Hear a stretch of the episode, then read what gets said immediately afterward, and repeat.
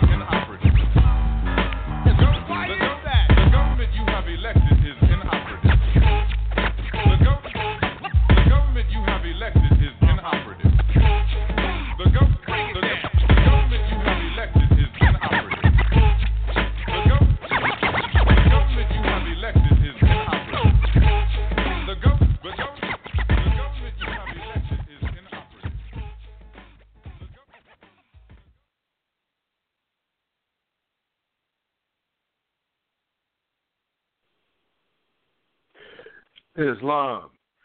Assalamu alaikum. Shalom. Hotep. I want to welcome all to another airing of Konscious Vibes Radio. Of course, I am your host, Rahme'el El Bey. And today, show, we will be um, going into the subject matter of spiritual ascension through chakra cleansing.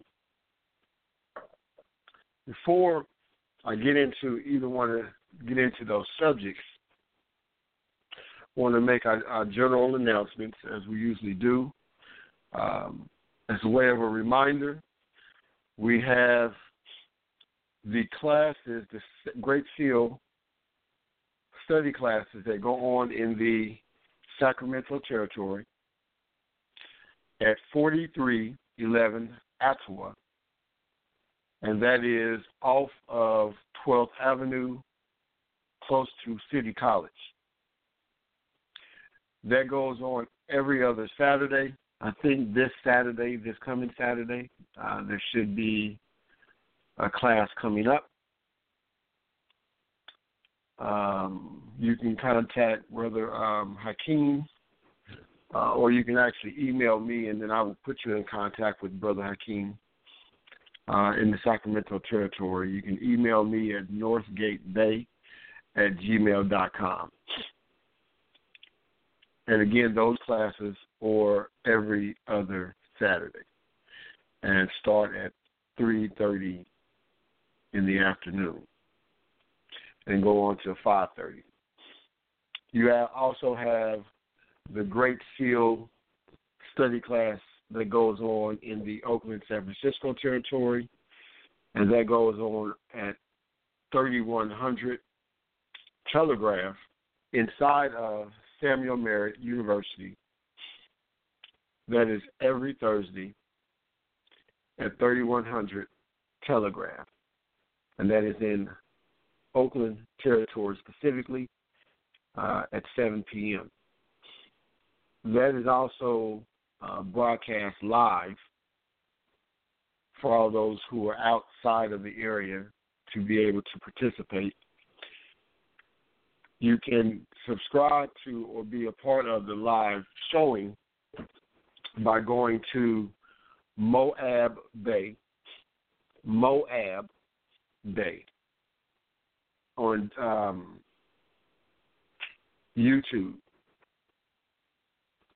So if you go to YouTube and you subscribe to Moab Bay, you will be able to uh, follow um, the the live show uh, as it's going on.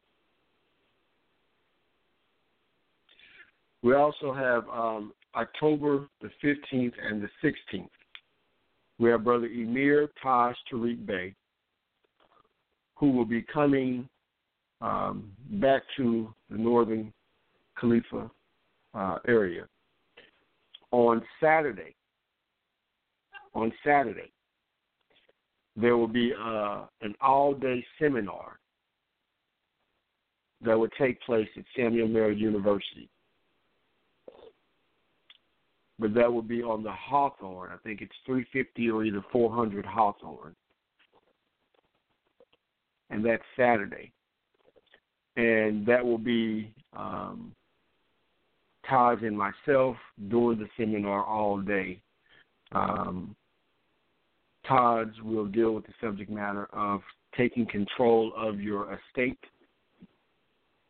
where you will get into uh, trust law, uh, formation of a trust, declaring nationality, um, all of those things.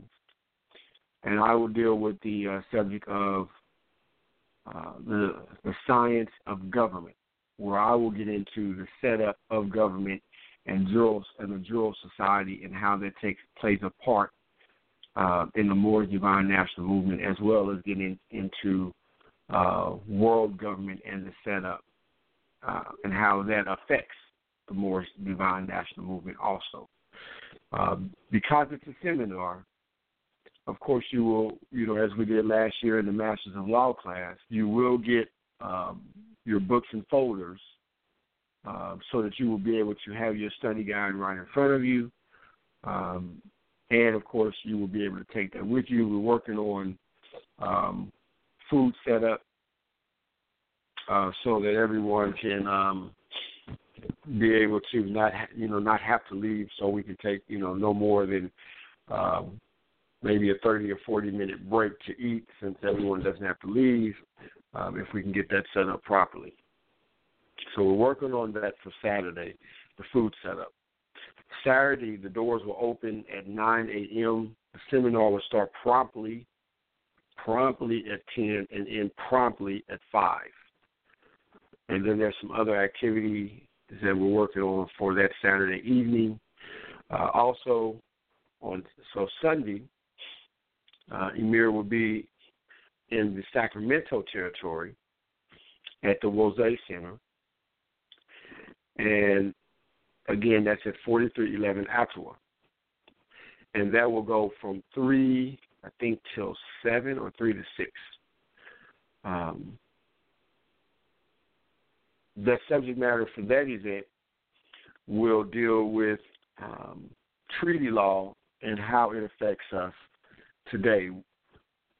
So we'll get into the Treaty of Peace and Friendship, uh, Treaty of Tripoli, um, uh, the Treaty of Verona. All those different things will be covered, and what effects it has on the Moors today, um, how to enforce treaties, how you know all those things. So that's what we'll be, what he'll be going into on Saturday. Um, I mean on Sunday in Sacramento territory. So I encourage everyone to get those tickets now because the tickets for the Oakland presentation are on sale now. Uh, you can go to uh, PayPal and you're going to be able to get the tickets there um, by doing the. Uh, right now, the tickets are on sale until Sunday. So from today till Sunday, the tickets are on sale for 30 notes. So for a contribution of 30 notes, that secures your entry. And you go to North Gate Bey, or excuse me, you, you pay to North Gate Bey at gmail.com. And that is how you, in, in the notes, you put it to secure your um, entry for the event in Oakland. You will need, in order to pay the 30 notes, you need to have it in by Sunday evening. By the by the time it turns to Monday, when I wake up on Monday, then 30 notes will not be accepted. It will then move to 40 notes for two weeks.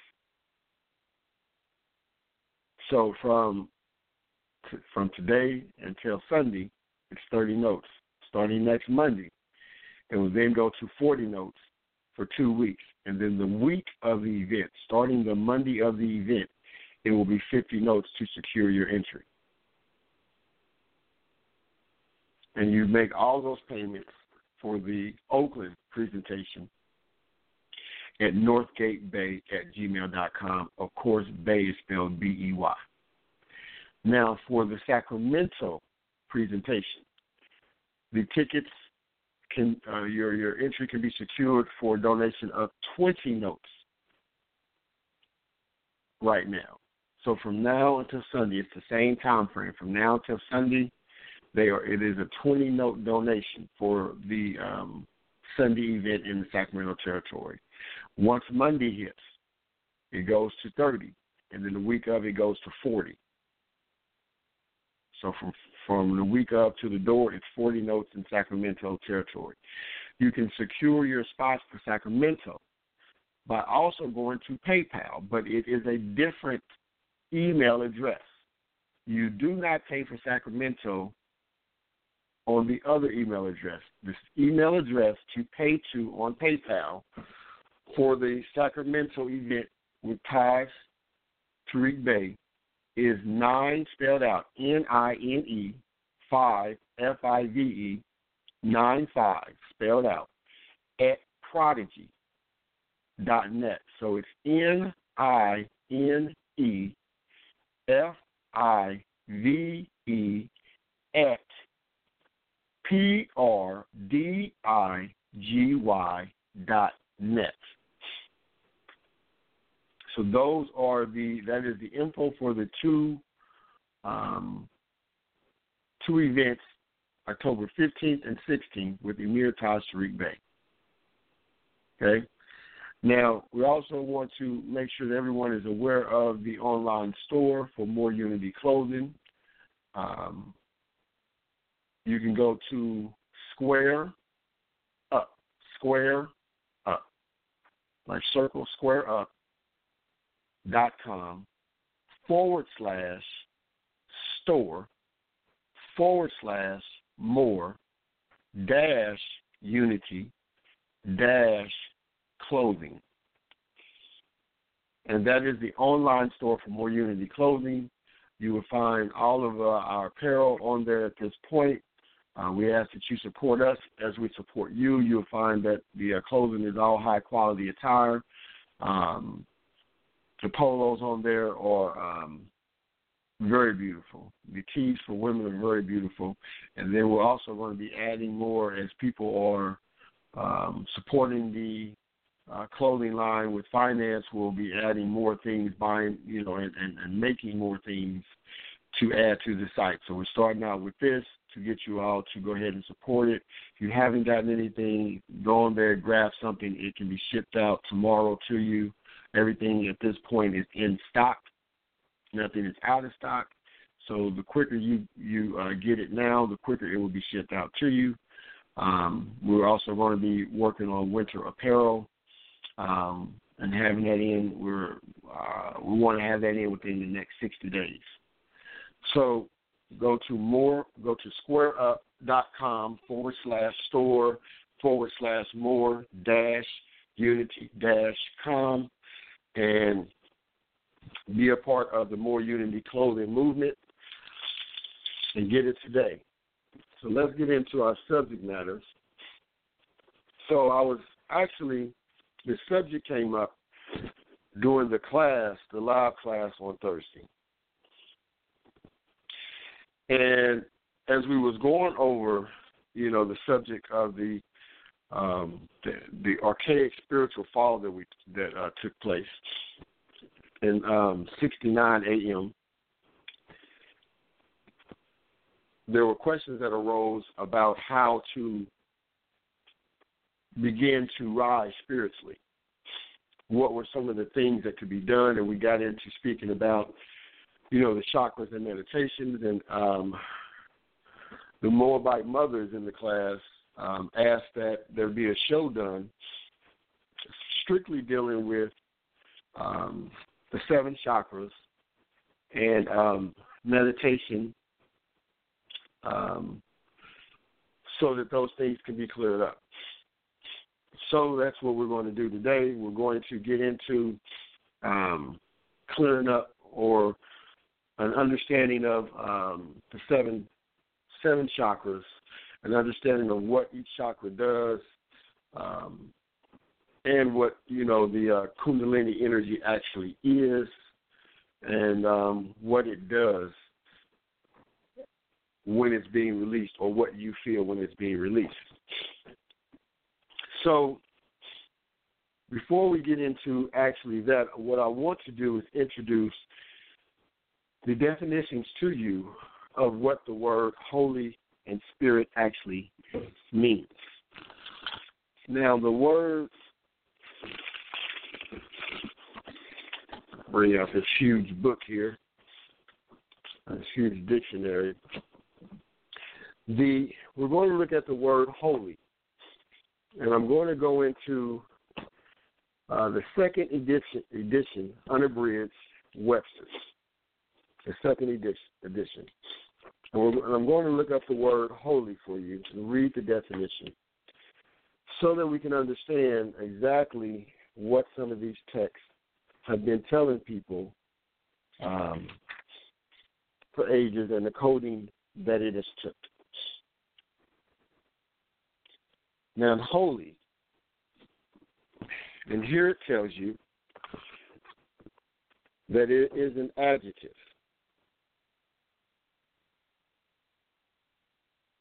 And then they have one down that's a noun, and then they have one that's a verb. So we'll read um, some of them. Adjective holer or holiest, Middle English Holly, H O L I, or Haley, H A L I, from um, from Halig, taken to Halag, H E L A G. Halig is H A L A G. L A G, L I G, excuse me. Old High German, Helig, H E I L A G. Old Norse, Helier, H E I L A G R. Goth, Helags, H A I L A G S. It says Seahole or Halibut, Halidum, Hallow, Hallowhot. It says set apart to service or worship of deity, hallowed, sacred, as holy vessel, priesthood, as a religious epithet, or deity especially of any one of the Trinity. Then it'll go into some other things about the saints. Now, if you go into the noun version, it says uh, plural holies, a holy thing or place as a sanctuary. Now, in, in the verb, it says to make holy, to consecrate. Now, as you'll notice there, that in none of those, in that dictionary, it does not give you, did not give you any of the um, definition of the etymon of the word holy. So now we're going to go into an etymological dictionary. And we're going to look at the word holy. It says Old English, halig, holy, sacred. Sacred, godly, ecclesiastical, from Proto Germanic, halaga, source also of Norse halager, Danish helig, Old Frisian helish, Holy Old Saxon, Haleg, Middle Dutch, Helich, Old High German, Haleg, German, Helig, Gothic, Helagus, Holy, from Pi, Kalo, Whole, uninjured. Still not really giving you um, the the true etymological definition. It's going to tell you the Proto-Indo-European is to be whole. Okay, it's telling you that the Proto-European definition in this case means to be whole. Primary pre-Christian meaning is not possible to determine, but probably it was that must be preserved whole or intact that cannot be transgressed or violated, and connected with Old English hall, see health, and Old High German hill, health, happiness, good luck, holy water. Hopefully, you're seeing the problem with this definition. And for those who may be new to the science, you're able to you you know it. But for those who are not, you will notice that, or you should notice, or you may not notice that they're not telling you exactly what the word actually means. They're not telling you exactly what it means. If you look at the Oxford, I have an Oxford, uh, Oxford Universal Dictionary. It's telling you, um, also says whole or hell, kept or regarded as in, invol- invalid and ordinary. Um, says pertaining to the God of the divine, persons having their origin or sanction from God, confirmed to the will of God, entirely devoted to God or godly. Um, we go to the Nazarite and go into some um, things pertaining to that. In these definitions, they're not giving you the true etymon. The reason I'm going into that is because this is how they've been keeping the information as to what the Holy Spirit is. This is how they have been able to keep it from individuals from being able to learn the information. When you go into um, like Sanskrit, Arabic, uh, and Hebrew, the word holy, of course, it's coming from, as it was saying you, halig and hall, it means fire. The word holy means fire.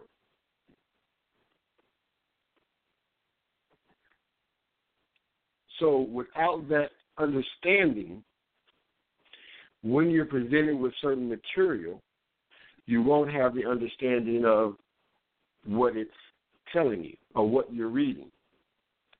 The word holy means fire. So when you're looking at the word holy scriptures, it means fire papers. Holy Bible. Scriptures would be writings. Holy Bible would mean paper, fire paper. When you're looking at Holy Quran, it's going to mean fire or sun reader. So you have sun or fire papers and sun or fire reader, Quran or Bible, depending on which one it's saying. Now, when you look at the word spirit, I'm going to turn to it also in this dictionary.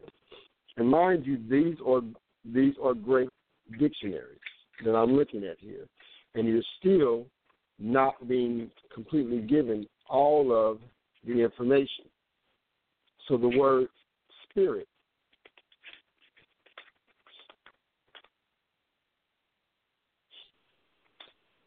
me see here.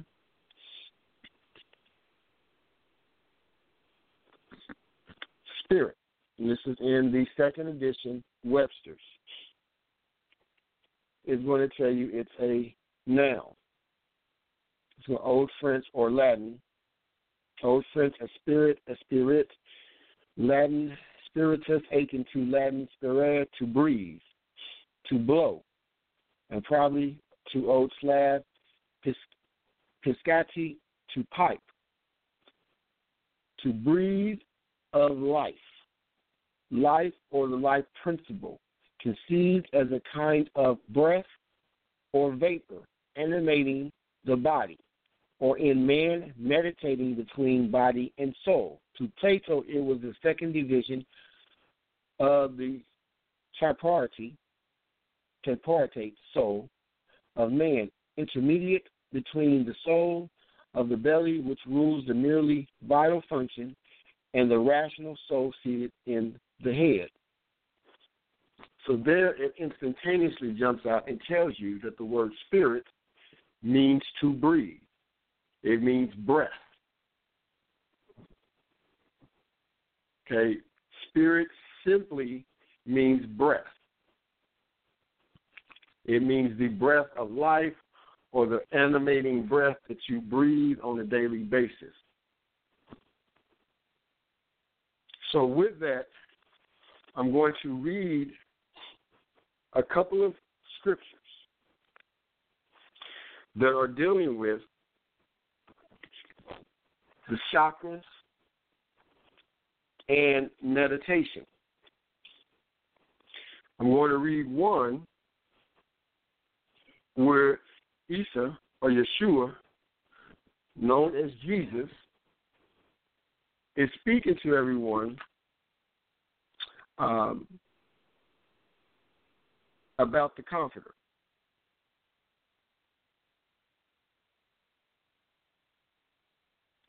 We find it here.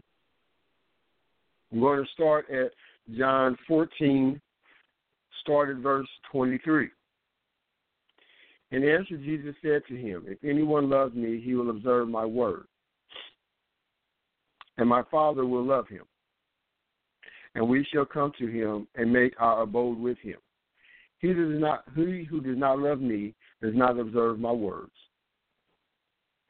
And the word that you are hearing is not mine, but belongs to the Father who sent me. While remaining with you, I have spoken these things to you. But the Helper, the Holy Spirit, which the Father will send in my name, that one will teach you all things and bring back to your mind all the things I told you. I leave you peace. I give you my peace. I do not give it to you the way that the world gives it to you. Do not let your hearts be troubled, nor let them shrink for fear. You heard that I said to you, I am going away and I am coming back to you. If you love me, you will rejoice that I am going my way to the Father, because the Father is greater than I. So now I told you before it occurs in order that when it does occur, you may believe. I shall not speak much with you anymore, for the ruler of the world is coming, and he has no hold on me. But in order for the world to know that I love the Father, even as the Father has given me commandments to do, so I am doing. Get up, let us go there. So here we're seeing that the helper, that the Father is sending a helper in the Holy Spirit. So understanding that the helper is the Holy Spirit, then one has to interpret exactly what that means. What is the helper? How and now that people understand, or those who are listening understand that Holy Spirit means the fire breath. So, in light, understanding that the breakdown of what you're reading, as we get into the information in this scripture, Jesus is actually taking the feminine form. Jesus is actually taking a feminine form. And you'll see that when we get into this more into the information. And the Father, in this aspect, is going to be dealing with a part of spiritual enlightenment. And then the helper, the mediator between the Father and the Son, is the Holy Spirit. So that the Holy Spirit is the go between. And that go between is what allows one to literally be able to unite the Father and the Son. And although in this scripture, and as we get into it, you'll see that in that scripture, for many reasons, Jesus is taking the the uh, um, a feminine aspect. Let's go to Revelations five. And we're reading this first because I want everyone to get an, an understanding of how this is put in here and how you're not really seeing exactly what it's saying because this is not what we're taught. We're taught that the Holy Spirit is a part of or the the spiritual um, the active attribute of God. This is generally what you're taught. It's the active force of God. because the word isn't broken down to where you really understand what's being said, and by you not being being able to understand what's being said, this is how the bills keep getting paid, because this is what makes them useful. This is what stops the priesthood from being completely dead. So Revelation five, it says, "And I saw in the right hand of the one seated upon the throne a scroll written and on the reverse side, sealed tight with seven seals. And I saw a strong angel proclaiming with a loud voice, Who is worthy to open the scroll and loose its seals? But neither in heaven, nor upon earth, nor underneath the earth was there a single one able to open the scrolls to look into it. And I gave way to a great deal of weeping because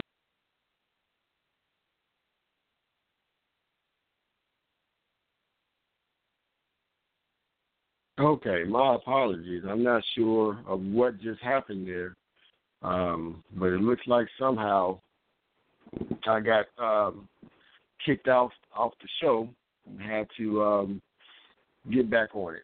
So my apologies from that. Uh, some sort of technical difficulty um, having was having here on the show. So let's jump back in here. I'll start over with the scripture. Um, says, and I saw and I saw in the right hand of the one seated upon the throne a scroll written, and on the reverse side sealed, tight with seven seals.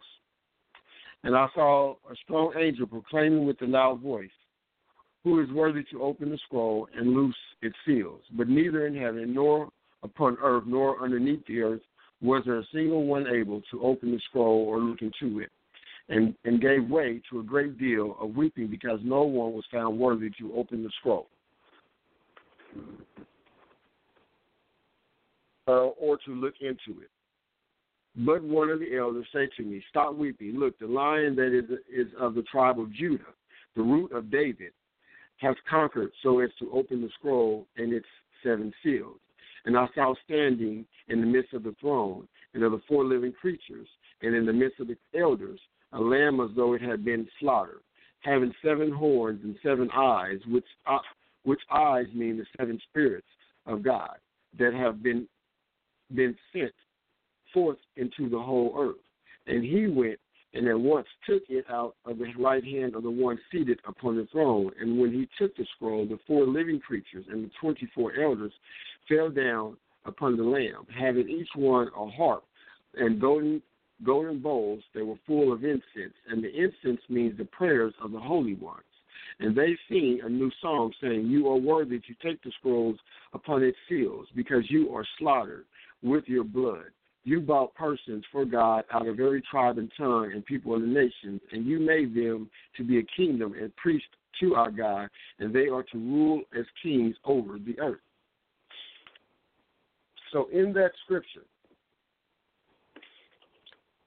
let's replace some of the words, and then we're going to get into how to interpret this to understand its correlation with meditation and its correlation with the chakras. What it's telling you in verse 1 and I saw on the right hand of the one seated upon the throne. The throne is the seventh chakra. And it says a scroll written on the reverse side, sealed with tight with seven seals. Now those seven seals are the seven chakras. And I saw a strong angel, angle, proclaiming with a loud voice. The angel or angle is representing information. That's why I'm speaking. Who is worthy to open the scroll and loose its seals? And neither in heaven nor upon the earth nor underneath the earth was there a single one able to open the scroll and look into it. And I gave away to a great deal of weeping. And now we'll go down to five. But one of the elders said, Stop. Stop weeping. Look, the lion that is of the tribe of Judah, the root of David, has conquered so it is so as to open the scroll and its seven seals. This is, this is dealing when it's speaking of the tribe of Judah. It is representing a priestly class of individuals. It is not it is not representing actual formation of what we will think of when we see our Hebrew Israelite brothers proclaiming to be the tribe of Judah. It is literally speaking of a priestly class of individuals all around the world, which it gets into later. And it says, And I saw standing in the midst of the throne, and the four living creatures in the four in the midst of the elders, a lamb as though it had been slaughtered, and having seven horns and seven eyes, and which seven means the seven spirits of God. Now, it's telling you there, when it's speaking about the living creatures and the elders, the four pillars or the four elders are your cardinal signs. The four pillars and the four elders are your cardinal signs of the zodiacus. And it's telling you here that when it when it gets into says that the elders a lamb as though it had been slaughtered, having seven horns and seven eyes, which means seven spirits of God. So it just told you, understanding, replace the word spirit with its definition of breath. So let's go back and replace it. Having seven horns, understanding that seven is a divine number. Seven is the divine number dealing with completion, dealing with rest. seven horns, seven eyes, which means the seven spirits. Now replace spirit, so which means the seven breaths of God that have been sent forth into the whole world. The seven breaths. Spirit means breath. And he went and at once took it out of the right hand of the one seated on the throne. Why is it in the right hand? The right hand is the spiritual side of the right hemisphere, the right side of the brain, is dealing with intuition. It is the spiritual aspect. And when he took the scroll, the four living creatures and the 24 elders, the 24 elders are now going back the zodiac. Fell down before the Lamb, having each one a harp and a golden bowls that were full of incense. And the incense means the prayers of the fire ones. It says holy ones. And they sing a new song saying, You are worthy to take the scroll and open its seals, because you were slaughtered, and with your blood you bought a person, you bought persons for God out of every tribe and tongue and every nation. And you made them to be a kingdom and priests to our God, and they are to rule as kings over the earth.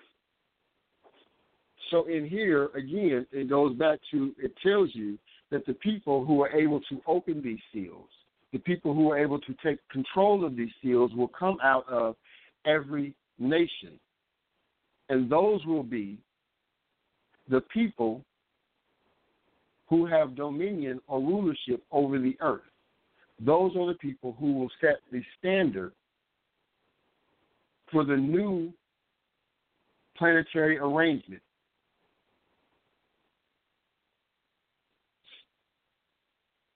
And then it says in 11, and I saw and I heard a voice of many angels, or angels, around the throne, and the living creatures and the elders, and the number of them were myriads and myriads and thousands of thousands, saying with a loud voice, The Lamb that was slaughtered is worthy to receive the power and the riches and wisdom and strength and honor and glory of blessing.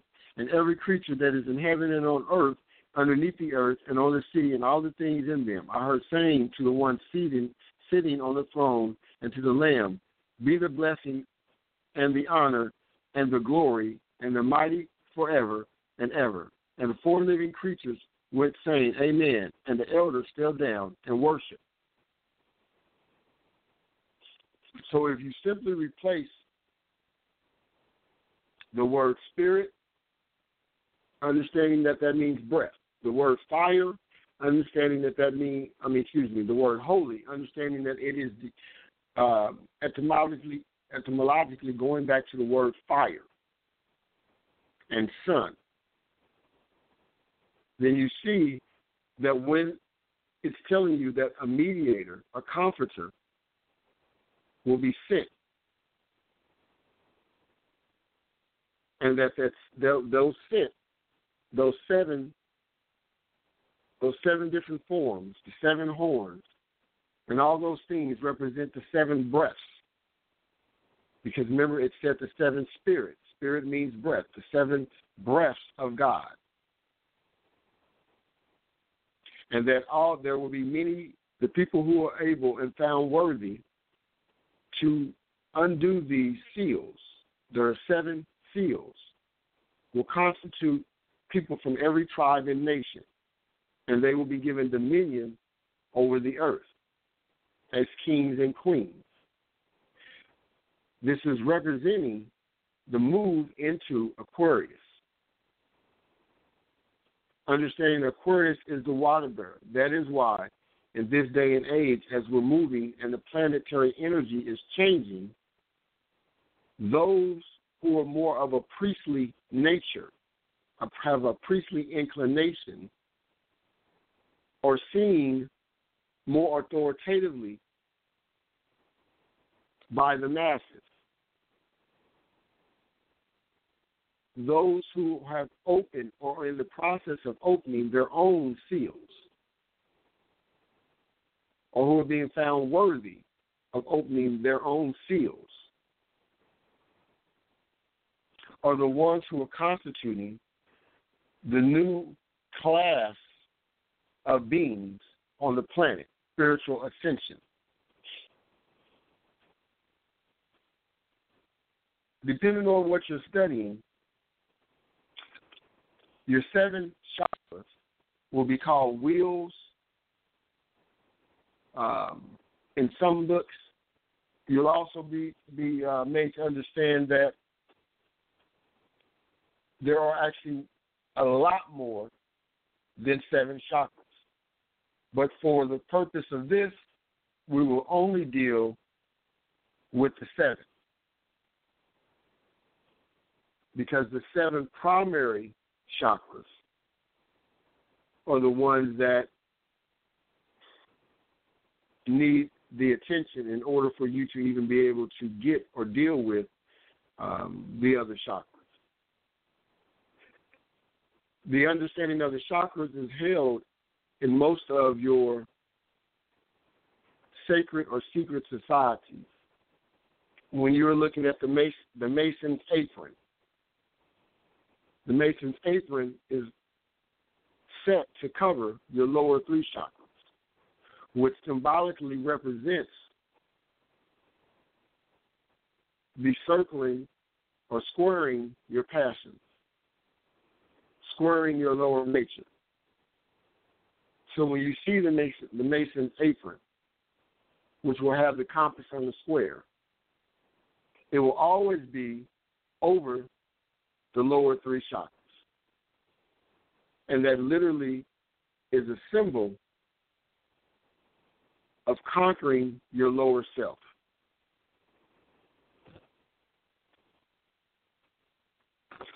You have within the chakra system, excuse me, you have different attributes that are attributed to each chakra. Now you're going to have the root chakra, or the, or what will also be called the Muladhara, or the coccyx. That is the physical center, the coccyx. On the cosmic plane, it is the the Buhavaloka, and it is one, one of the Tamas, T A M A S. You also have the Svadhisthana, which is called the sacred, sacral chakra. That is the corresponding physical center in the body, the sacral area, which is going to be around your navel area. The coccyx is going to be your root. That is going to be the area between the anal cavity and the genitalia. Now, the local, the local or the cosmic plane of the sacral chakra is the Savarloka, and that also is the Tamas, Tamas. And again, that's spelled T A M A S. And the reason that it's called the Tamas is because of the nature that it deals with. It deals with darkness and ignorance. And because it deals with the darkness and ignorance, that is why it's considered of your lower nature chakras. These are your uh, primal or your basic instinct chakras.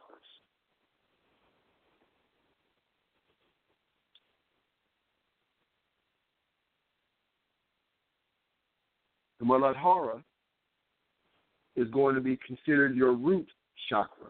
It is going to be dealing with your instincts towards survival.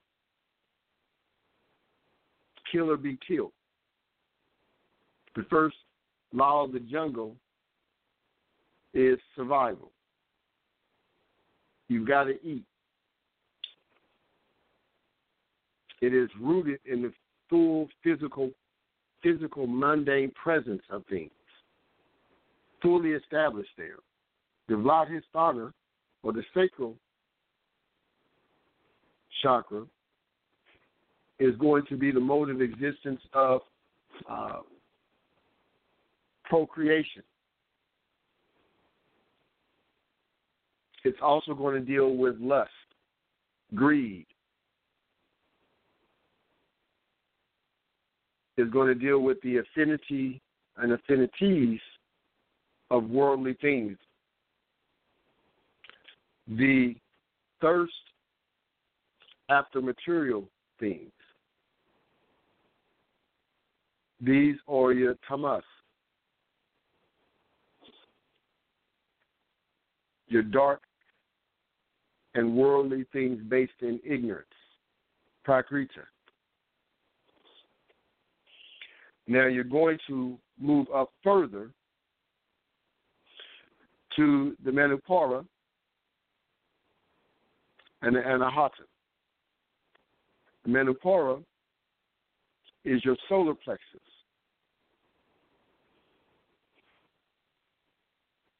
Now the cosmic on the cosmic plane, it is the Maraloka. The Anahata or the cardiac plexus. That is going to be your heart chakra. The, on the cosmic plane, it's understood as the Jonah. Now, these, excuse me, are considered to be rajas. Now, the mode of these um, prakriti are associated with energy, with movement, and with passion. Within the Manipura, you're going to have seated there your soul. That is known as the seat of the soul, your solar plexus, the Manipura. That's going to deal with your um, your self esteem. It's also going to deal with your energy levels. When you get into the anahata or your heart chakra, that's going to deal also with your passion. That's going to deal with your openness to life and to love. Now, when you get to the Vishuddha or the thoracic plexus, on the cosmic plane, that's going to be the Tapaloka. And then you'll have number six, which was is the Ahana, which is the pituitary. And on the cosmic plane is the sati Satiloka. Now, those are going to be considered sattva. And those are going to deal with wholeness, purity, and virtue.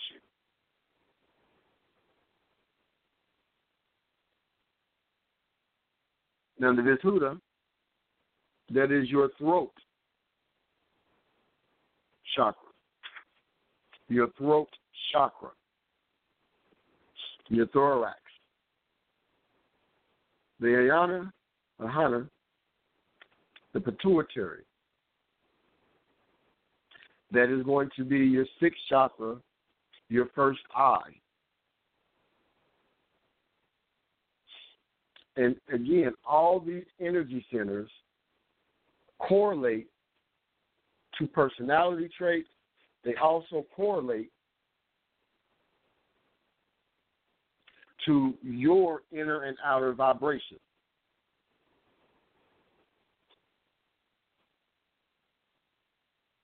When you start getting into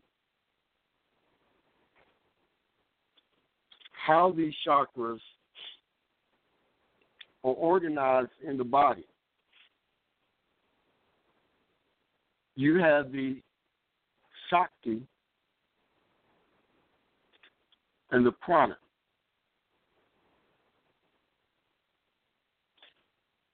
The Shakti, Shakti, S H A K T I, is also going to be what's known as the Kundalini energy. And then you're going to have the prana, P R A N A, P R A N A, which is going to be the breath.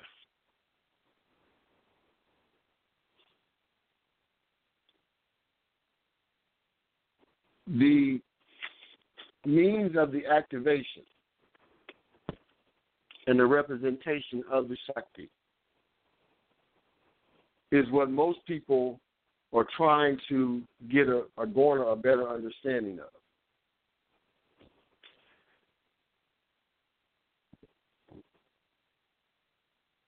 Unfortunately, when we're looking at how Western philosophy has adulterated the movement of all of these different and ancient archaic techniques, there becomes the the problem. The ancient techniques of the yogi or, or yoga has been completely adulterated and monetized in the Western Hemisphere. So you have thousands and thousands and thousands, hundreds of thousands of, of people who are running to do yoga. And they're being given the ritual of yoga, no different than if you were to go to church. They're being given these exercises, which is all they're doing. They get into doing yoga uh, in high, intense levels of heat with no basic foundation of the purpose. And so all you have coming out of these places is a bunch of people who are extremely flexible, but have no grounded spiritual nature in any way, shape, or form, don't understand the purpose of the um, of the moves um, of yoga or anything of that nature. Have no understanding of the breath and how to, what the utilization of the breath for these techniques are.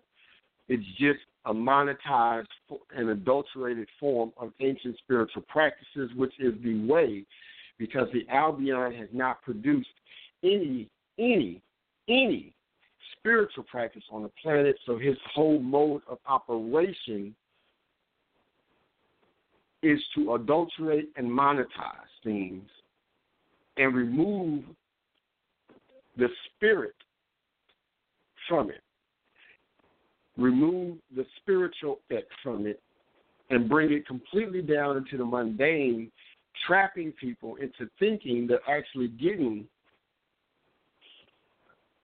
things that have a spiritual nature when they don't. When you're looking at the moves that are practiced inside of yoga, the moves themselves are supposed to, if the spirit is left within them, to allow the Christ energy to rise. This is also covered in the Circle 7 Quran when it goes into the relationship of Jesus and John the Baptist. John the Baptist is recognized as purity. Purity paves the way paves the way for love. Without purity, love cannot come next. And without purity existing before love, love itself does not exist.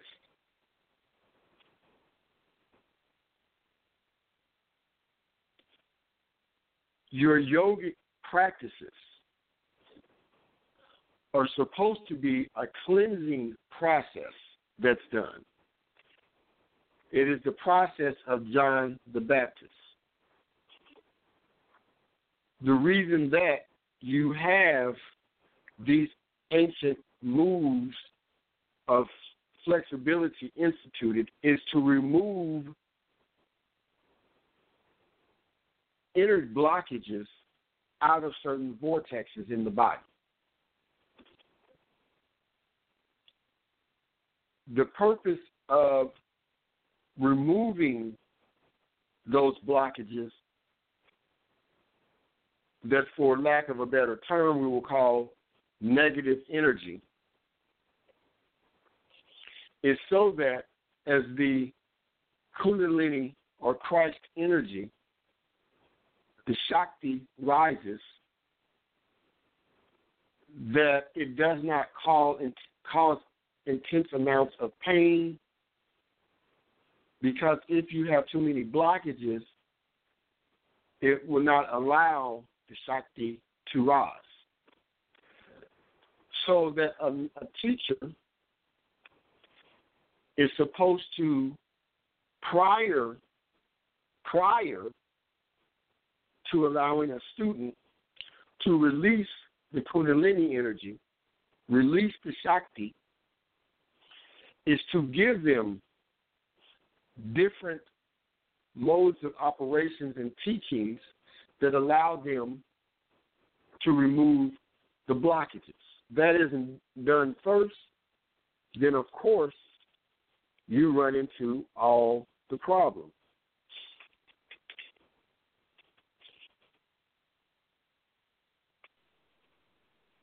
Now,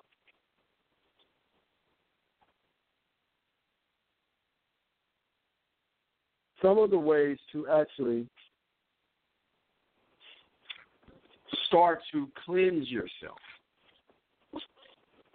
Start to cleanse yourself so that you actually can start to allow the Kundalini energy to uh, ascend. You have the practice of yoga. Practice of hatha, it's called hatha yoga, which is the purifying exercises. These exercises, again, help the body to tolerate the energy of the Kundalini. So these are your stretching exercises. These are the exercises that you're doing. And as you are on exertion, on exertion of a pose. So as you're moving and you hit, go into the full pose position. As you're going into that position, you are supposed to be exhaling. So you start out in your start position. You go into a pose, one of the hundreds of poses in yoga, any of them. And as you're going into the pose, you are supposed to be con- controlling your breathing. You want to slow your breathing down as much as possible. Breathing is supposed to start in your stomach. So when you inhale, you inhale with your stomach.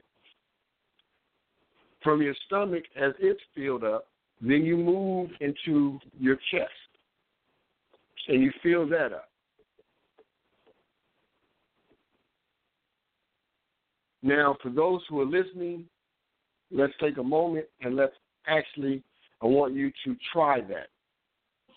That one breath, if you're doing it correctly, will literally take about 20 seconds to do. So if you're doing it, we'll start now. You'll start with your stomach, and then as your stomach, when your stomach is full, then you go into your chest, and you'll go. So start now, go. Now the purpose is to get as much air into yourself as possible. And and for those who actually tried it, you will feel that especially when you're new, you're going to feel even some blockages in you attempting to do that. And that means that your chest or your rib cavities are too tight. And the exercise itself will also help to loosen those cavities. Breathing in that way, starting your day with those with breathing in that way. We're going to get to the other aspects of it. Will help to clear cleanse the blood. It will help to oxygenate all of your blood in your circular system. It will help to carry oxygen to all of your limbs and your organs. Now, if you breathe in for 20 seconds, then what you are supposed to do at the top of that breath is hold it for 20 seconds. Now, this is the height of what you're attempting to do. And then after you hold it for 20 seconds, then you're supposed to exhale for 20 seconds. And then after you exhale for 20 seconds, then you hold that posture for 20 seconds. And that's one breath.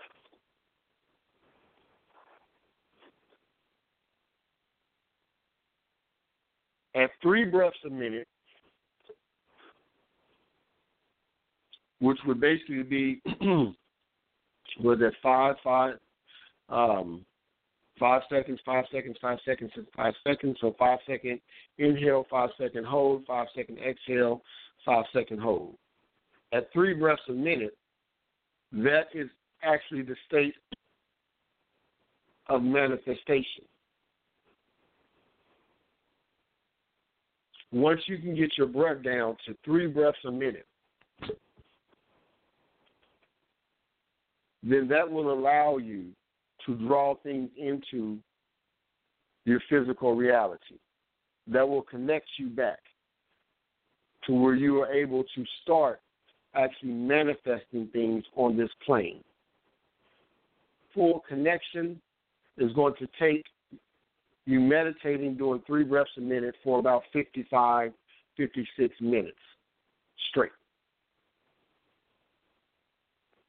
At one breath a minute for about the same amount of time, then that gives you and reconnects you cosmically back.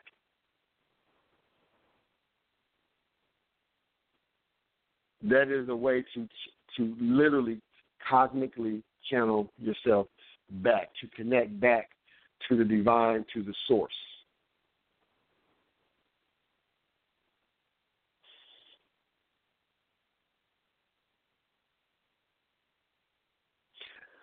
Now, with those uh, pranayama or what those breathing exercises,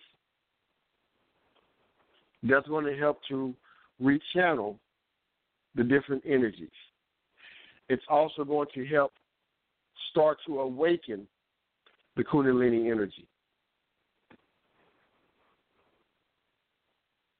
Now, when you are trying to attempt to draw back the Ida or the Pingala, there are a number of spiritually related exercises.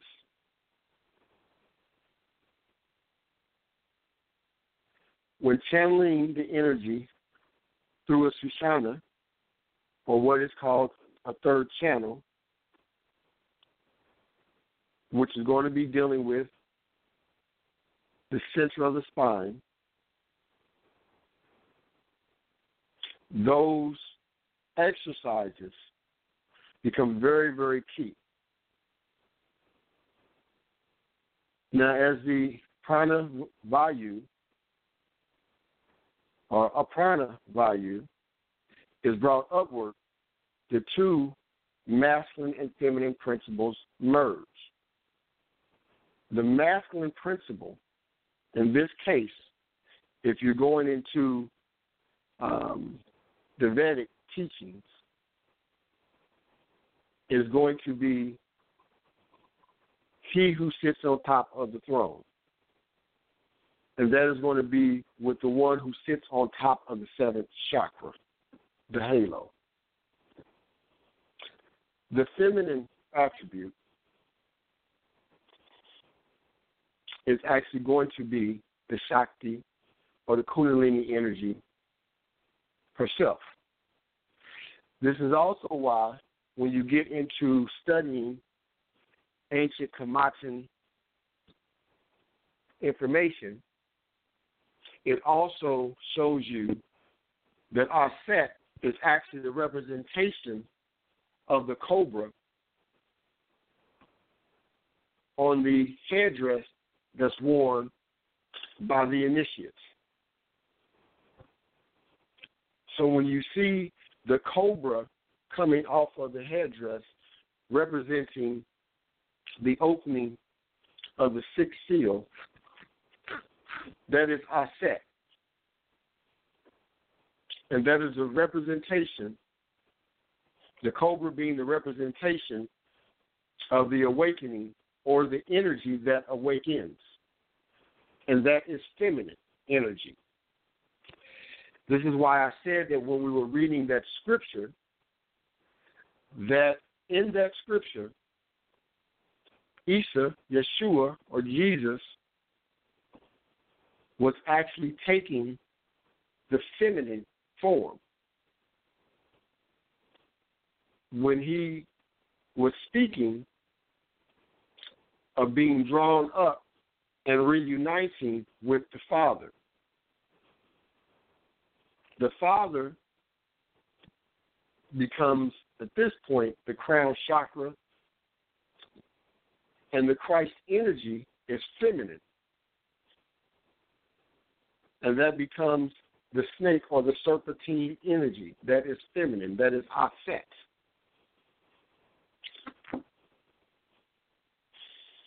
Now, another way to prepare yourself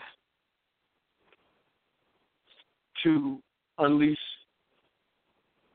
some of the Kundalini energy is through pure concentration and meditation. Concentration and meditation on certain sensory nerves, such as the tip of the nose or the root of your tongue, and you can also concentrate on certain chakras. Concentrating on the tip of your nose,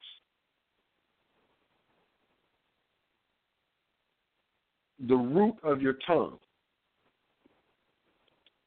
sitting there in meditation and concentrating on that. There are sensory organs in those things actually concentrating on particular chakras, concentrating on the chakra. A lot of people are going to tell you about, well, you want to start to attempt to change the color um, of the chakra.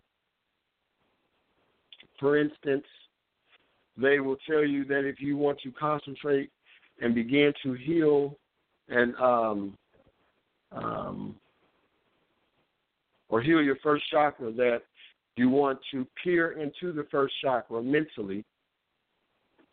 Even put your palm, which is another chakra that we won't get into, but put your palm on that chakra. So let's say your root chakra. Put put your uh, palm, both of your hands, close to your root chakra, and concentrate on seeing a bright red light in that area.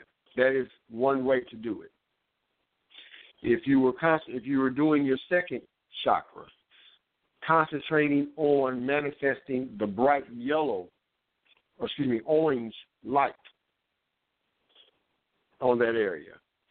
If you were doing your third chakra, concentrating on manifesting a bright yellow light in that area. If it was your fourth chakra, concentrating on manifesting a bright green light in that area. If it was your fifth chakra, concentrating on manifesting a bright blue light in that area.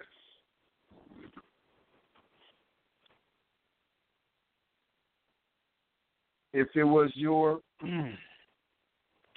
sixth chakra, concentrating on manifesting a bright purple light in that area. If it was your seventh chakra, concentrating on manifesting a bright indigo light in that area.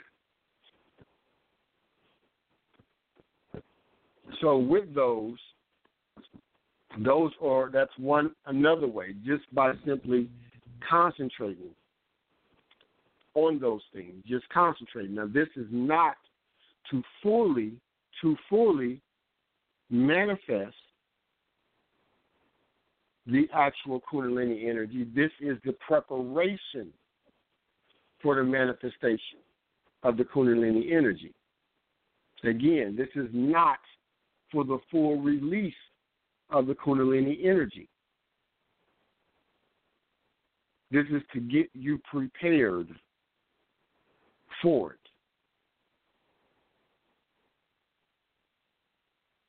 Now, you also have Brahmacharya,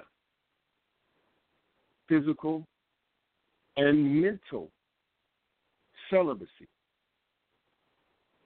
And this is one that becomes very important because of the energy that is manifested or harnessed within the body. Now, with the sexual energy that actually is manifest in the body, this, this is a creative force. To be able to take and keep yours in so every time you excrete your fluids, you reach a point of orgasm, you release these creative fluids. You release them into the atmosphere. What they will teach you to do is that instead of releasing them into the atmosphere, to hold them, keep them in and learn how to harness and rechannel that for spiritual ascension. But they also also said mental celibacy. And that is going to deal with mentally disconnecting mentally disconnecting from your environment, becoming celibate towards your environment, which is also going to deal with hibernation. So this is why many of your yogis um, and your monks are away. This is a part of the mental celibacy. The reason you have them who they also practice physical celibacy. For the monks and the yogi, they practice all of these forms.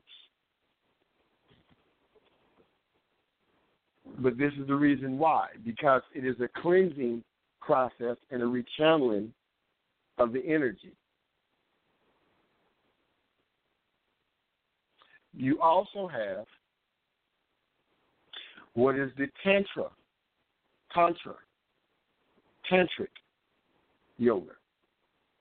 Now, this one is the one that, of course, has been completely adulterated and misguided uh, on one of the the worst levels. Through the acts of connecting the masculine and feminine energy through your tantric positions or your sexual positioning and understanding breathing. The connecting back and the worshiping of those the energies the connecting back and worshiping of the feminine aspect of the energy can also start to prepare your body. For instance, each part of the vaginal canal, in each part or each um, part of the uh, phallus correlates to certain organs on the Bible. Understanding the skin is also an organ. With some of the tantric positions, you're actually able to heal your organs. And your body, in many times, when it has the opportunity for a sexual or physical sexual experience, will dictate to you what sexual position to do, and it will manifest into a thought where you will say, okay, let's do it this way. In most of your cases, your body is sending a signal to you to say that, hey, your kidney needs some attention. Do this sexual position because this touches a certain part of the, vaginal canal or certain parts of the phallus that correlates to your kidney. And by the, the stroke of the sexual penetration, it begins to heal those different aspects of the body. When manifesting or attempting and beginning to manifest and prepare the body for the rise of the Kundalini energy, and you want to do it through, if you are attempting to do it through tantric poses or tantric um, positions, then the, the masculine and feminine energy has to literally be on one accord. Because there is an immense transfer of energy that is supposed to go on through this, this sexual experience, which allows the, both individuals to come away in a more awakened state and to come away with their body more prepared for the release of the energy. One of the things that a couple would want to do is literally remove themselves from the physical aspect of the experience. You can do this by looking directly into each other's eyes and concentrating on being completely present with the other individual and literally breathing the same at the same pace. Breathing at the same pace will allow a complete transfer of the energy it will allow for the spirits to actually unite. But you have to remove yourself from the sexual, from the physical aspect of what you're doing. You also, during the positions, depending on which positions you're in, let's say that you are able to be face to face in whatever position that you're in taking the heads and placing the six chakras face to face together, meaning touching forehead to forehead. Again, the the point though becomes to remove yourself from the physical experience that's going on and completely channel yourself into the spiritual experience so that your body can be pre- pre- prepared for the rising of the Kundalini energy because you're actually exchanging, it's completely exchanging energy here. Now, this is also a time where if the couple within these poses is able to connect on this type of level, slow the breathing down to breathing at the exact same pace. The man has to also be able to um, really remove himself so that he does not prematurely ejaculate. So instructions have to be given. There has to be a communication. This is not a physical experience that you will manifest. This is a physical, I mean, a spiritual experience. So you have to really be in tune with each other.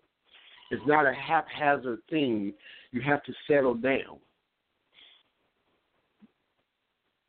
You can also use this state to manifest things in your relationship and your life. If at the point of if once you're doing these type of practices, if at the point of orgasm, if the masculine and feminine energies orgasm together, and if they are carrying the same thoughts at the same time, if you're carrying the same thought at the same time, at the point of orgasm, having that combined thought actually takes her womb and uses it as a center of creation to pull whatever that is that you were concentrating on into the physical reality and manifest it. Meaning that if you want to, let's say, something small, buy a new home, and you get on the same page with these different things, then at the point of orgasm can actually concentrate on and see visually the same thing at the same time.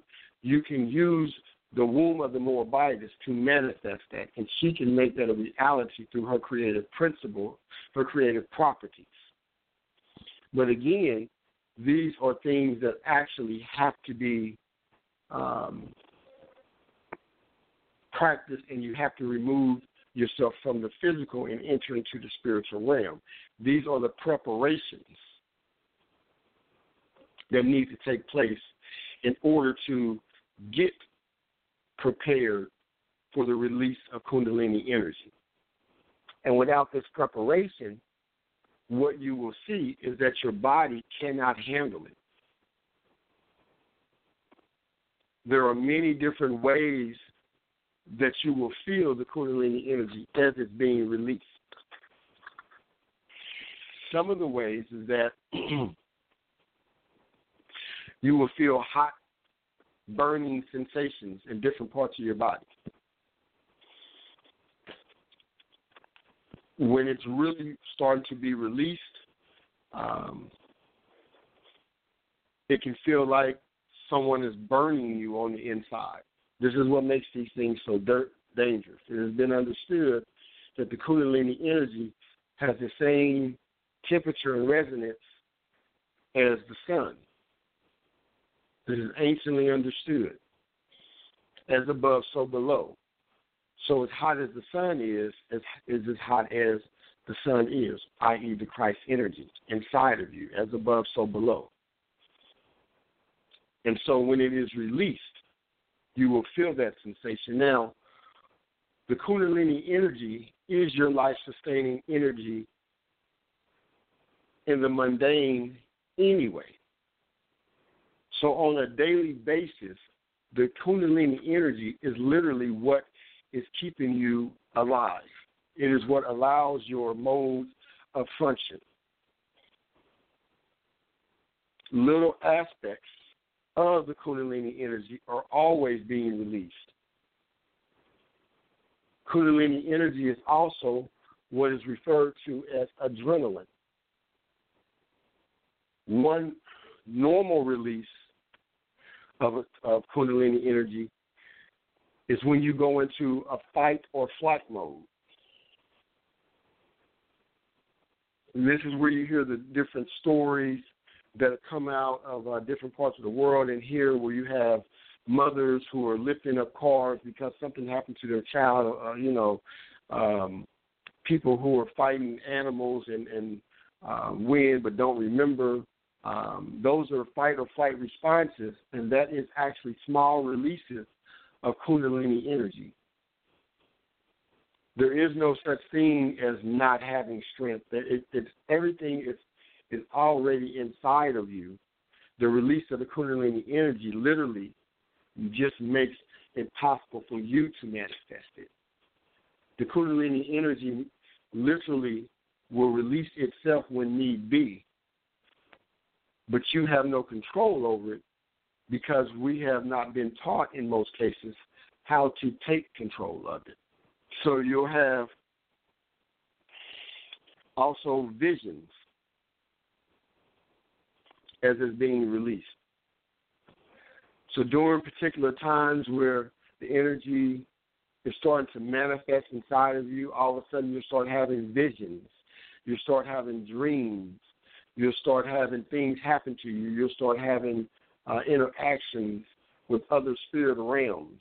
You'll start seeing things um, because you're starting to transition off of the mundane and you're moving into your fourth and fifth dimension. And this is how you can tell that there's a release uh, going on. You also start to experience different sounds that other people don't hear because things are slowing down for you. In the 3D, things are going so fast that they appear to be solid. In the 4D and 5D, or 4D especially, things are completely slowed down to where they no longer appear to be solid. You can hear the things. You no longer have the boundaries and the barriers. In the 5D, all things are just pure energy. This is where in dreams you see yourself going through a wall. If you're in a dream and you can go through a wall, you're having a dream in the 5D. If you're in a dream and you transmute in and out of people's bodies, that's generally a dream in the 4D. That's a lot of times how you can tell the difference and what your dreams are. Now, as you're hearing these sounds, you may start to hear things that spook you out, things that no one else is hearing. You may think that, man, I must be going crazy. Um, all these things, those type of things start to occur. Those are normal. Uh, you will also see things in, in dreams where you may see a lotus flower. And in the lotus, in the dream with the lotus flower, the petals of the lotus flower, in the beginning of the dream, will show themselves to you where they're turned down. The lotus flower petals are down and them being down represents the fact that the sixth chakra and the Kundalini energy has not risen. And in that dream, you will see that those petals, those petals, are starting to turn and raise up. That is a symbol, symboli- symbolically showing you the process of the Kundalini energy rising. And that is your body putting you in tune with the fact that yours is starting to rise itself. And so as that energy becomes more manifest, again, the petals, um, you know, turn upward. And these are pretty. If you as you study the different people who will say that they've had um, these different experiences, these will be pretty general. These will be pretty normal. Now, one way to tell,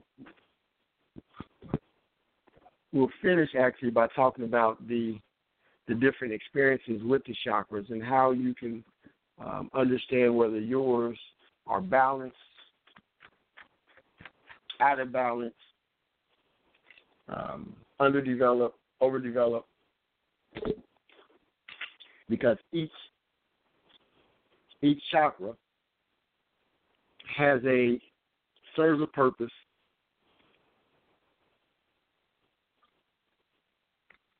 And it can be underactive or overactive. By gender, there are certain chakras, especially in, in the Western Hemisphere, that are usually normal to gender here. And that's because of the program. An individual with a um, overactive root chakra,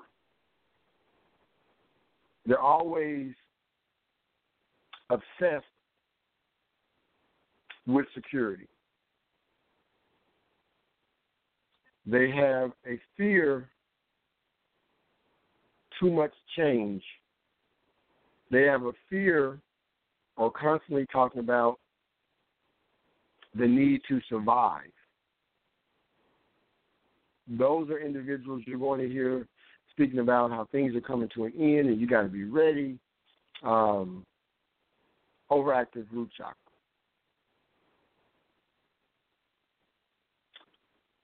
A person who has a under root chakra we will be one who has no orientation towards security, is n- never aware of their surroundings, uh, has no thirst or quench um,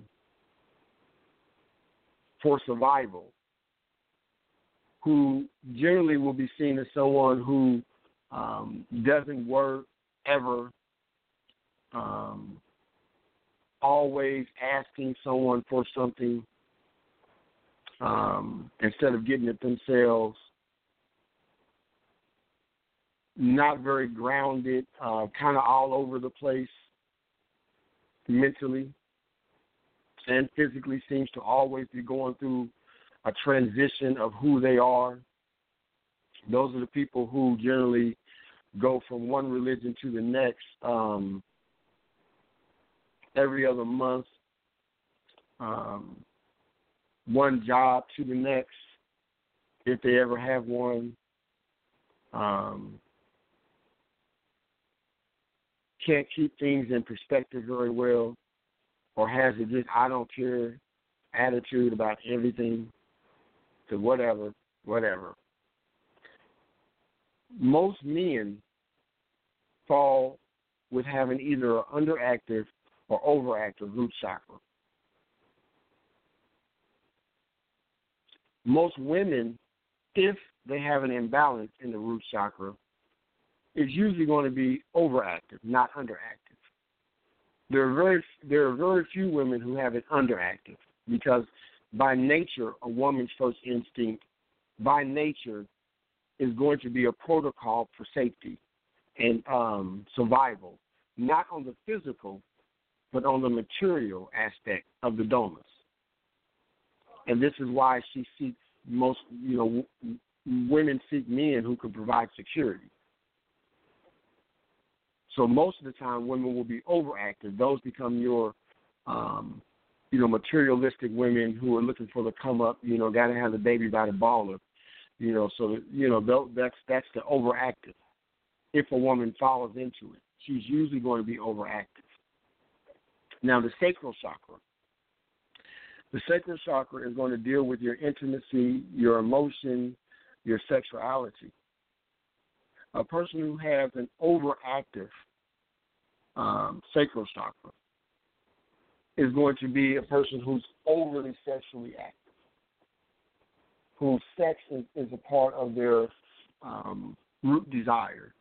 This is your scorpion nature, Scorpio. Um, intimacy is no big deal. Let's just go do it.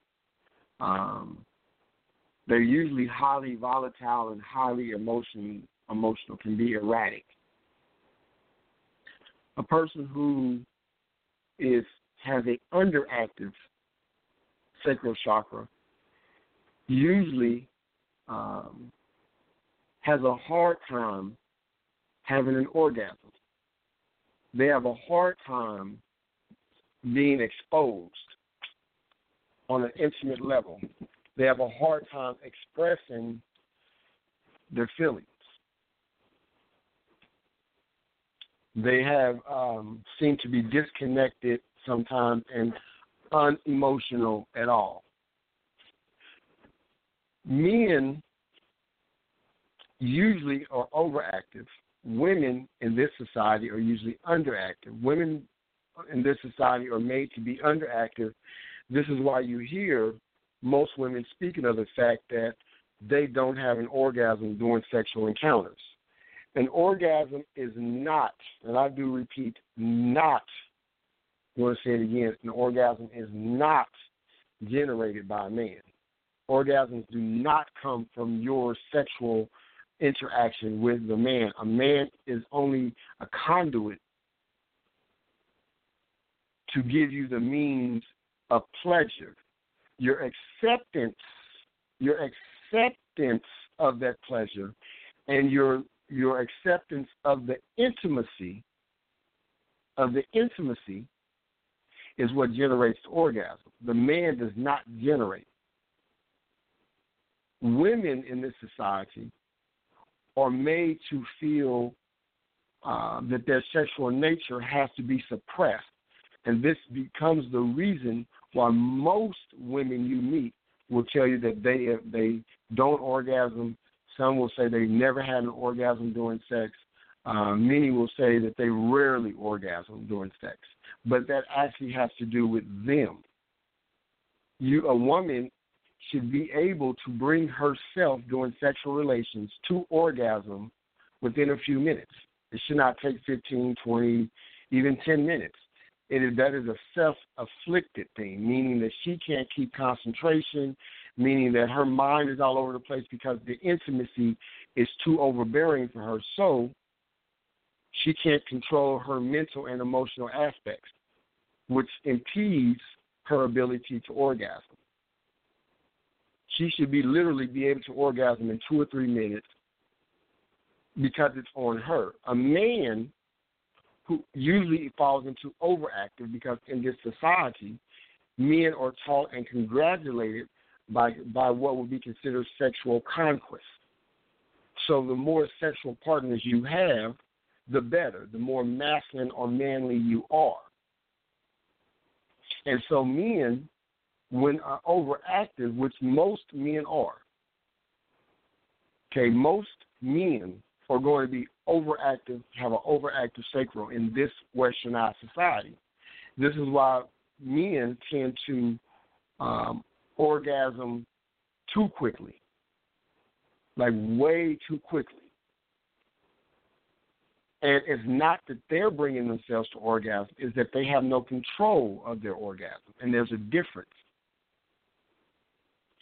you should be able to, as a man, orgasm when you choose, just as a woman should be able to bring herself to orgasm when she chooses.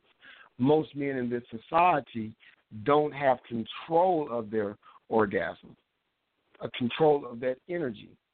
So they orgasm involuntarily from the excitement and the act.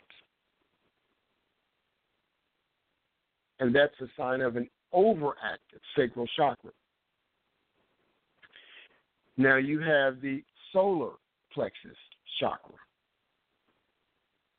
And that's going to deal with your energy, your vitality, your desire.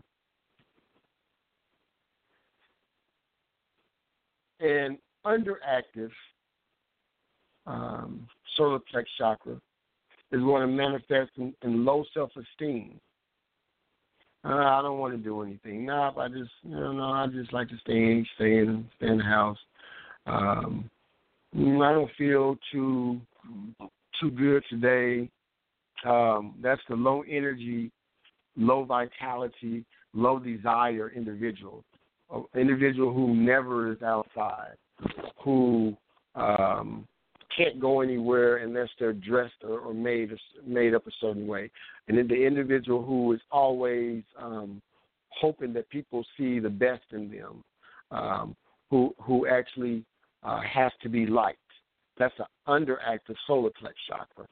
The overactive solar plex chakra is the individual who is considered um, conceited, um, as, as, it's called, person who um, is um, way too outgoing. Has to be uh, seen everywhere. Has to be the center of attention. Too much enthusiasm, overly enthusiastic all the time. Don't have control usually will show a lot of signs of materialism. Those are overactive um, solar plex chakras. And either gender, you will see um, will mix and match in there.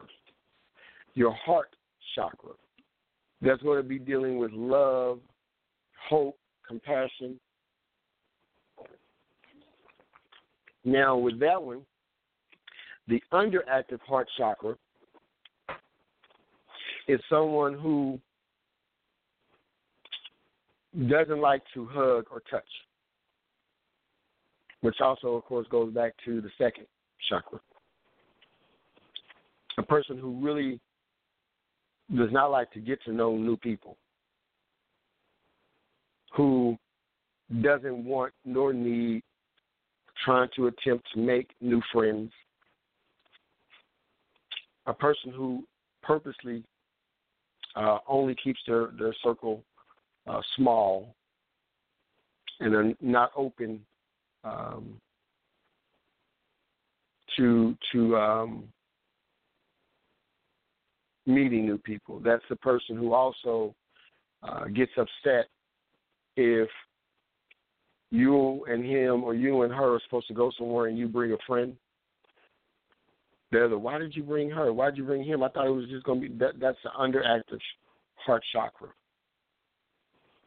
They don't have hope. They don't have have love. They don't have compassion.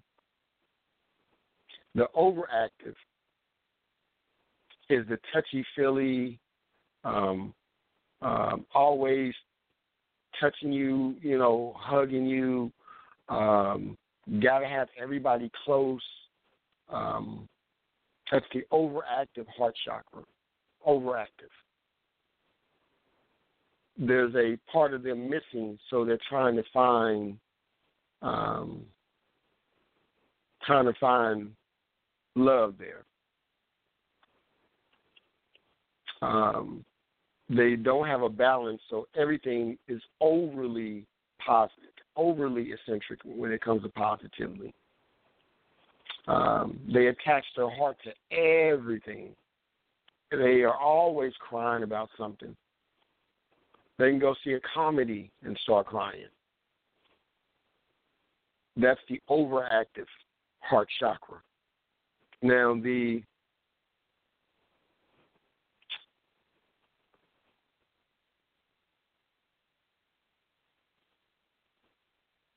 throat chakra.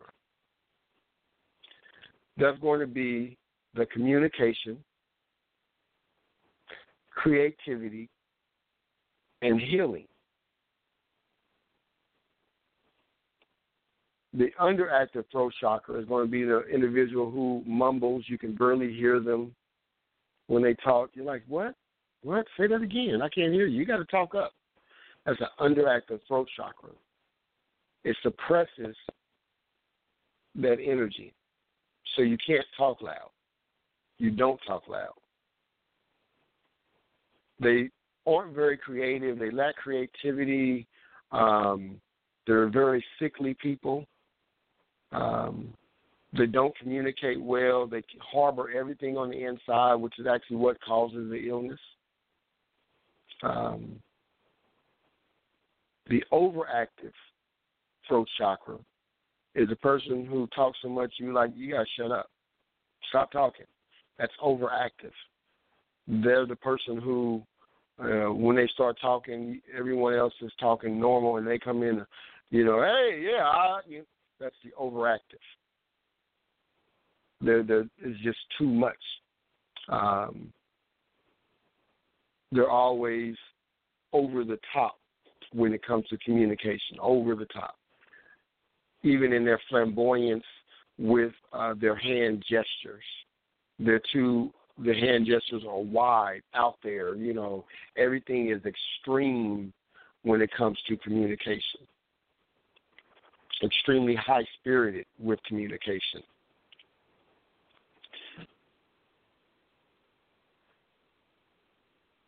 You also have the um, third eye.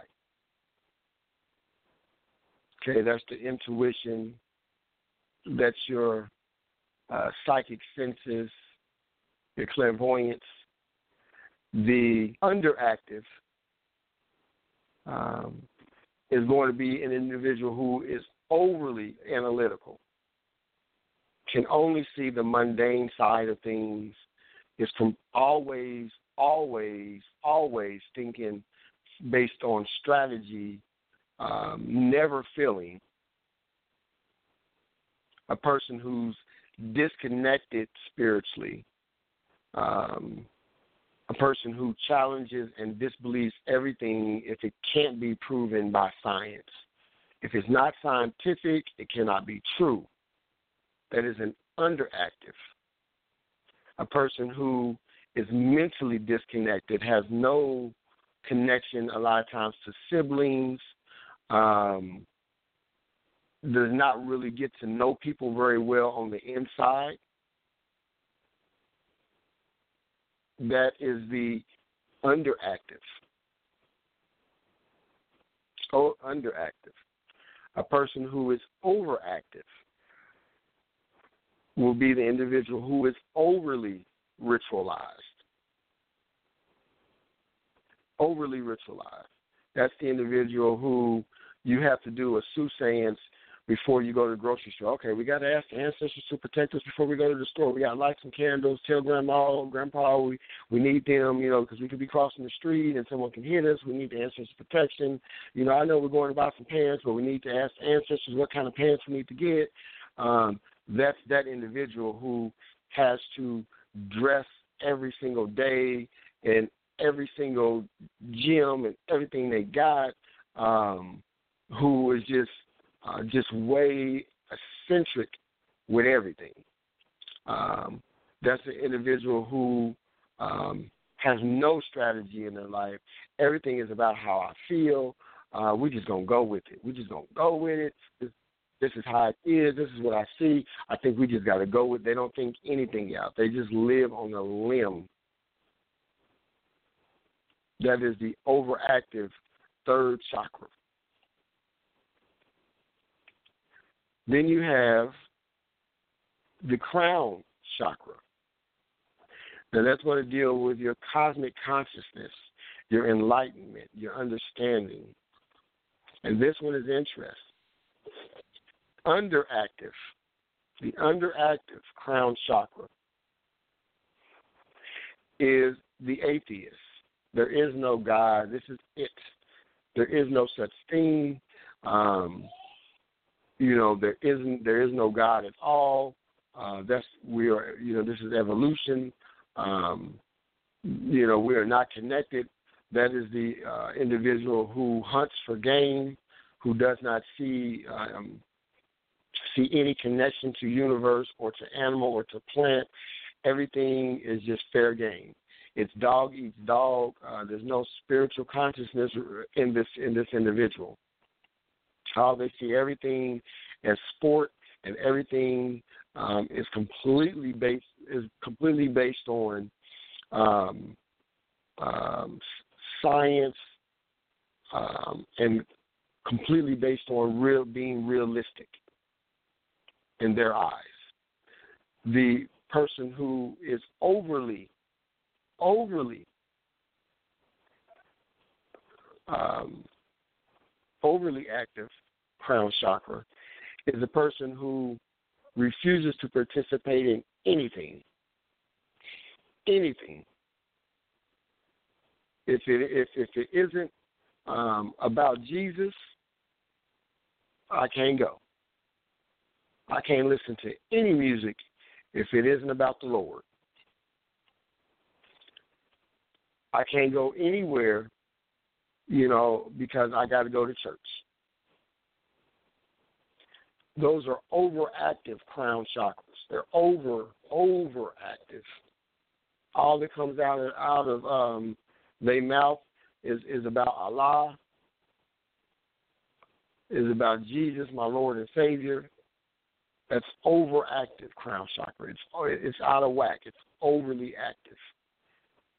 Those individuals who who disconnect and do not see an ability to enjoy anything in in the 3D. Everything is cast off. And if it's not completely spiritually related, they cannot, will not be a part of it. The key for everything is balance. Everything is balance. You're not supposed to conquer your lower self. Every every chakra has a lower self and a higher self. The key is the uniting of Asia. It's the uniting of the higher self and the lower self. It's not the conquering of the lower self. Nothing was created for you not to be able to partake. It is the balancing of these things that are the key. Without the balancing, you're overactive, underactive. You're out of alignment either way. Creation always takes masculine and feminine principles to be balanced. When they're balanced, you can create. So, for those who think that you're supposed to conquer, that means that you are sequestering or, or squishing one part of your nature. Your nature is there for you to partake in it with balance. With balance. And so when you learn how to be one with yourself, you don't necessarily move by desire, mundanely desire. You move by thought and intuition. That's the uniting. Desire is the out of balance. The uniting is the move with thought and intuition, not desire. And that is the what the achievement has to be about with the chakra. This is the reason that you release the Kundalini energy. This is all the preparation. This is why, because it is the uniting of Asia. Man's meeting place with Allah is in his heart. And so the physical became a foe for man so that he would be able to know his higher self and his lower self. And what uh, upon knowing his higher self and lower self, then can become one with the Creator again. And that is takes place by balancing the seven seals. And when you balance them, that becomes my people are in this world, but not of this world. And that becomes the key. Again, get the get your tickets for Emir Taj Tariq Bey, October 15th and 16th. One is in Sacramento territory, um, and one is in the Oakland territory. And let me give you the email for the Sacramento territory one more time. Go back to it here. Uh, let's see here.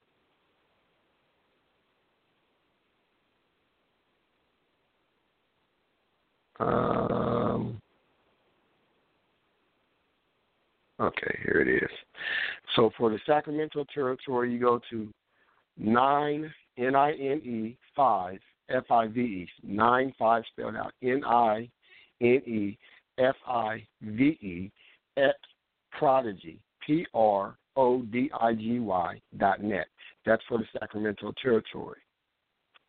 For the Oakland territory, you go to Northgate Bey at gmail.com. And when I'm saying go to, that means that you go to PayPal, and that's who you pay. You pay nine five at prodigy.net, and you paid North, at Northgate Bey or Northgate Bey at gmail.com or on PayPal.com. If you need information about the cost, uh, we will send you over a flyer. The cost up until up until this coming Sunday for the Sacramento um, lecture is 20 notes. After that, it changes to 30 notes on next Monday.